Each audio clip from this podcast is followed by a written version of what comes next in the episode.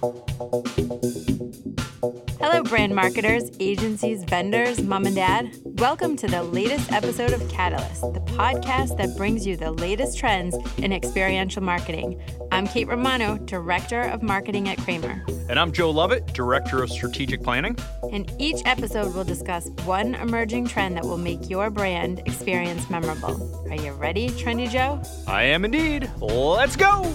All right, Joe. So tell me about this week's emerging trend in brand experiences. Absolutely. All right. So this is a really cool trend. It, you know, I, I just have to stop here for a moment. Kate, you can't just do the intro and then like immediately get on your phone. Like that's I'm not on my phone. I mean that that that text Rude. and that text and social media can wait until after this. Uh, I'm kidding, but um, but it really brings us to the topic, which is this whole concept of techless events, right? And I think we can all agree that tech is, you know, it's not a matter of of having tech in your life. Like tech is part of our lives, right? It's not bolted on anymore. It is absolutely omnipresent throughout our entire lives, and we could argue we're actually becoming, you know, really addicted to it. I personally am sort of a big fan of of being in awkward elevators or was a big fan of being awkward elevators because people, you know, used to be able to sort of like have these weird awkward conversations and interactions. And now that doesn't happen anymore because people immediately go down and Look check the latest phone. score and look at their phone and everything like that. So that part of my life has just been ripped out of me, and uh, I don't get to experience that anymore. um, but um, like everything else that's sort of too good in our lives, there is this bit of a backlash that's that's happening with tech, and part of the reason is you know, and, and there's examples like say virtual reality or haptic or something like that. A lot of event planners just say, "Oh, I want to make sure that I have an experience or an event around that thing, or, or have that as an activation or something," and they do it just because it's kind of cool and novel, right, and but not- it doesn't always serve a purpose. Right. It doesn't serve a purpose. It doesn't, you know, it isn't on brand or whatever it is. So they're kind of putting the tech first and the narrative or the brand purpose second. Right, will. it's gotta it's gotta enhance your message. That's exactly right. That's exactly right. So I think as sort of a backlash to this whole tech movement, there's this concept of actually tech-less events, like not having tech at your events. I like it. Right? I do. So, you know, if you could just put your phone down for a minute there, Kate, you know, we could talk about this. My sister in law has at family dinner, she has the phone basket. Ah. We have to Ah. put our phones in a basket so we all chat. Interesting. Yeah. What's kind of interesting about that is it actually brings me to my uh, point here that there was actually this event that was actually run by Dave Chappelle.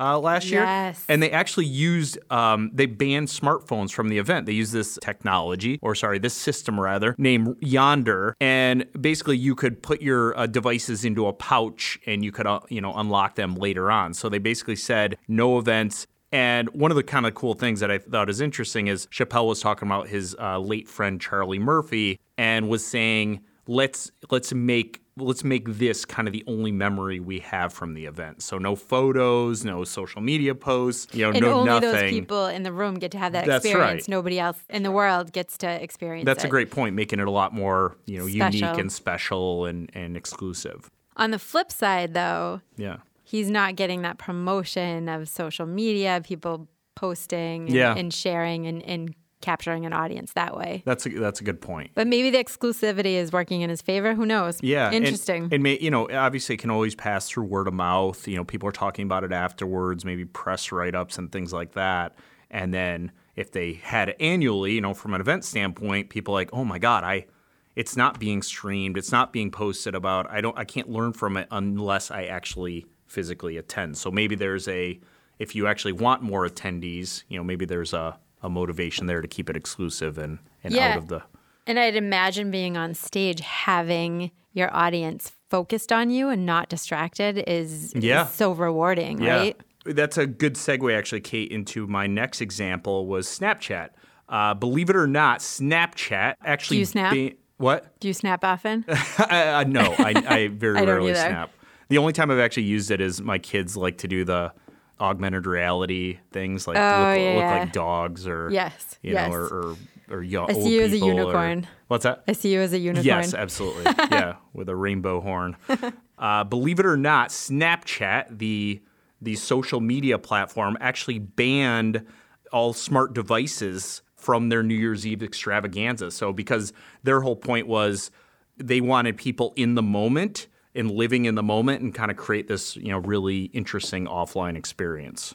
That's awesome. I mean, I think sometimes as much as we rely on our phones and and all the information we get from them and the entertainment, I sometimes I think it's exhausting. Like your brain's focused on two different things at the same time. Like how nice is it to go and just show up and experience something fully Yeah. and not be at all distracted by your Complete- phone, completely agree. um, emails, texts, whatever. It's like I'm just gonna take this moment and enjoy it and really be a part of it. It's awesome. Yeah, absolutely, absolutely.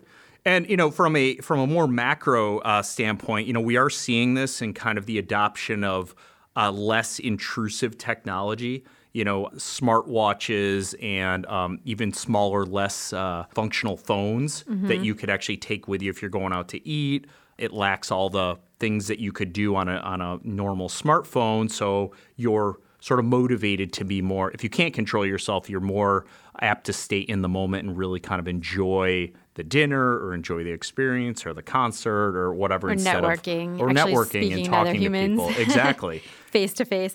What about um is, as far as as this sort of like analog and, and techless moments at events? What about this whole trend of like adult coloring books and adult Yeah. playgrounds? Do you partake?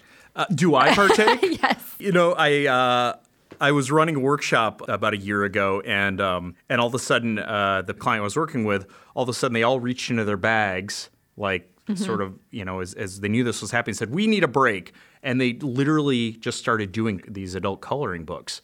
and it was actually kind of cool. I was uh, I haven't yet put it into my own workshops yet, but it was kind of cool. It was like totally quiet for like 15 minutes, and they're all getting out their different colors and and making these things, and it seemed like very zen and very relaxing. Yeah.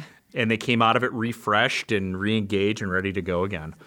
I have not colored in a group setting with other adults. But you have done the adult But I color with my kids, and Oh, I have to say, it is very Yeah, relaxing. Yeah, yeah. There's absolutely something to be said about that. And you know, there's uh, group coloring books have been you know a kind of a trend for a while now. But event planners are actually putting they're doing these coloring book zones, so you can actually go in there and and recharge and and just kind of zen out a little bit and and do something that's a little you know paint by numbers. And also, um, sort of on the flip side, is these adult playgrounds probably having the same net effect, but giving you an opportunity. It's one thing to you know, maybe jump on a, a treadmill or go for run a 5K, you know, at dawn and things like that.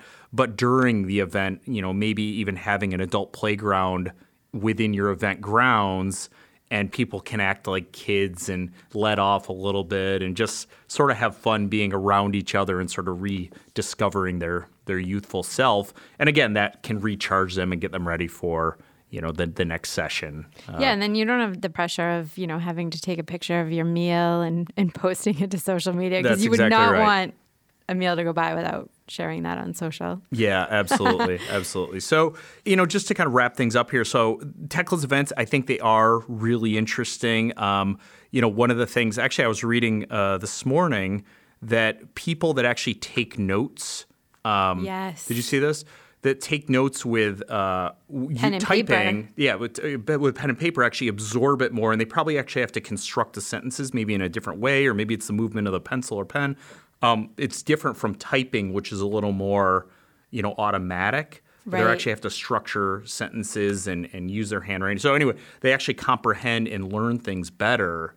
So there is some interesting things to being techless. You know, we we love tech in our world. It makes things so much easier, removes barriers to communications, and you know we can communicate over long distances.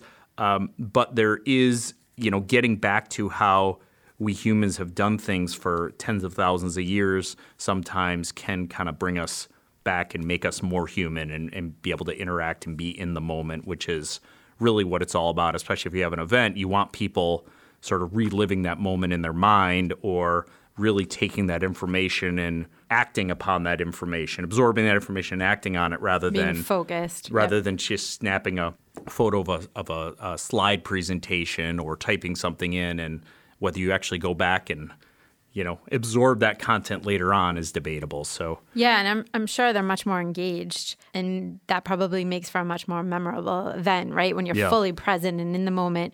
I wanted to ask you though about Yondr. How does that work? So Dave Chappelle had these people lock their smartphones, right, with this technology Yondr. How Mm-hmm. does it work? uh, great question. Let me look that up on Google real quick. No, Joe. What do you remember about Yondr? I, I, I used to, I actually used to know that. I can Um, actually answer my own question if Oh, you, you want. can? Yeah. But you were, just- you asked it. I was trying to plug you. Oh, you were? All right. Yondr Oh, is wait, a how it works. product that allows attendees to hang onto devices in a pouch. So you're not giving up your phone. You're not worried about losing it or somebody taking it. But you can only unlock the pouch from a kiosk outside the venue. oh, that's pretty cool. Yeah, Yeah. it was it was funny. See, I I, was actually, that because I wrote it down earlier. Oh, you did? So it was ingrained in my memory. See, and I just typed it, and I that's went totally why it, analog. completely.